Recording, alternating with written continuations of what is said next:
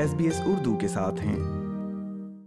سامعین گزشتہ ہفتہ خاندانی تشدد کے حوالے سے آسٹریلیا بھر کے لیے ایک خوفناک وقت ثابت ہوا جب ملک بھر سے گھریلو تشدد کے مختلف واقعات کے باعث متعدد خواتین کی ہلاکت سامنے آئی اس گھمبیر مسئلے کو حل کرنے کی کوشش میں نیو ساؤتھ ویلز پولیس نے چار روزہ کریک ڈاؤن میں تقریباً چھ سو افراد کو گرفتار کیا ہے مزید تفصیلات کے لیے سنیے یہ آڈیو نیوز فیچر آسٹریلیا میں گزشتہ آٹھ دنوں میں مبینہ طور پر پانچ خواتین کو ان کے ساتھی ساتھیوں یا شہروں نے قتل کر دیا ہے اس سال اب تک بتیس خواتین گھریلو اور خاندانی تشدد سے ہلاک ہو چکی ہیں اب نیو ساؤتھ ویلز پولیس نے چار روزہ آپریشن میں پانچ سو بانوے افراد کو گھریلو تشدد کے جرم میں گرفتار کیا ہے مذکورہ آپریشن کو امروک کا نام دیا گیا ہے نیو ساؤتھ ویلز کے police deputy commissioner Mal Lanyon کا کہنا ہے کہ گرفتار کیے گئے افراد میں سے ایک سو انتالیس ریاست کے سب سے خطرناک خاندانی تشدد کے مجرموں میں شامل تھے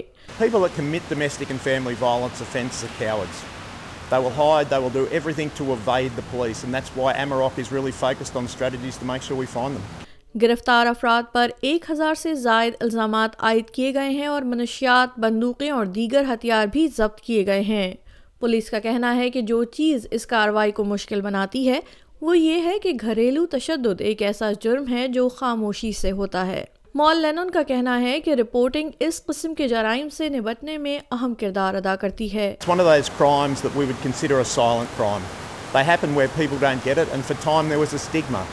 وکٹمسور فرائیڈ خین فور تمہیں famous as the گرائڈس challenge for دونٹی it is one of the fancy get hand ہی یہ آپریشن ایمروک کا تیسرا مرحلہ ہے پولیس کے لیے مایوسی کی بات یہ ہے کہ جنوری میں گرفتار ہونے والا ایک شخص پہلے ہی جیل سے باہر ہے جو مبینہ طور پر دوبارہ جرم کر رہا تھا نیو ساؤتھ ویلز میں جاری کیے گئے گھریلو تشدد سے متعلق احکامات میں سے تقریباً نصف احکامات کی خلاف ورزی کی گئی ہے ریاست اب پانچ سال تک قید کی سخت سزاؤں پر عمل درآمد پر غور کر رہی ہے فل سٹاپ آسٹریلیا سے تعلق رکھنے والی تارا ہنٹر کہتی ہیں کہ یہ ایک ایسا فیصلہ ہے جس سے بہت سی زندگیوں کی حفاظت ہو سکتی ہے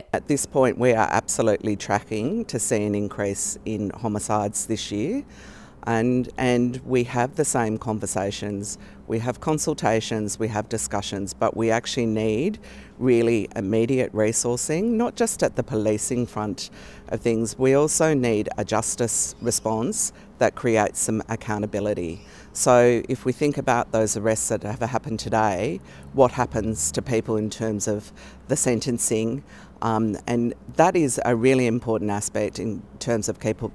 keeping people safe.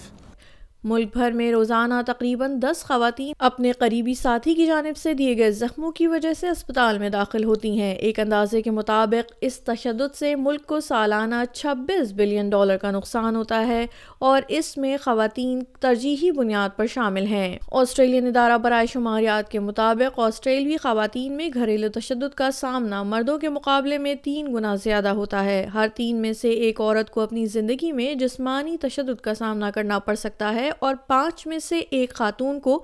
جنسی تشدد کا سامنا کرنا پڑتا ہے محترمہ ہنٹر کہتی ہیں کہ مجرم ہماری سوچ سے زیادہ قریب ہو سکتا ہے محترماجر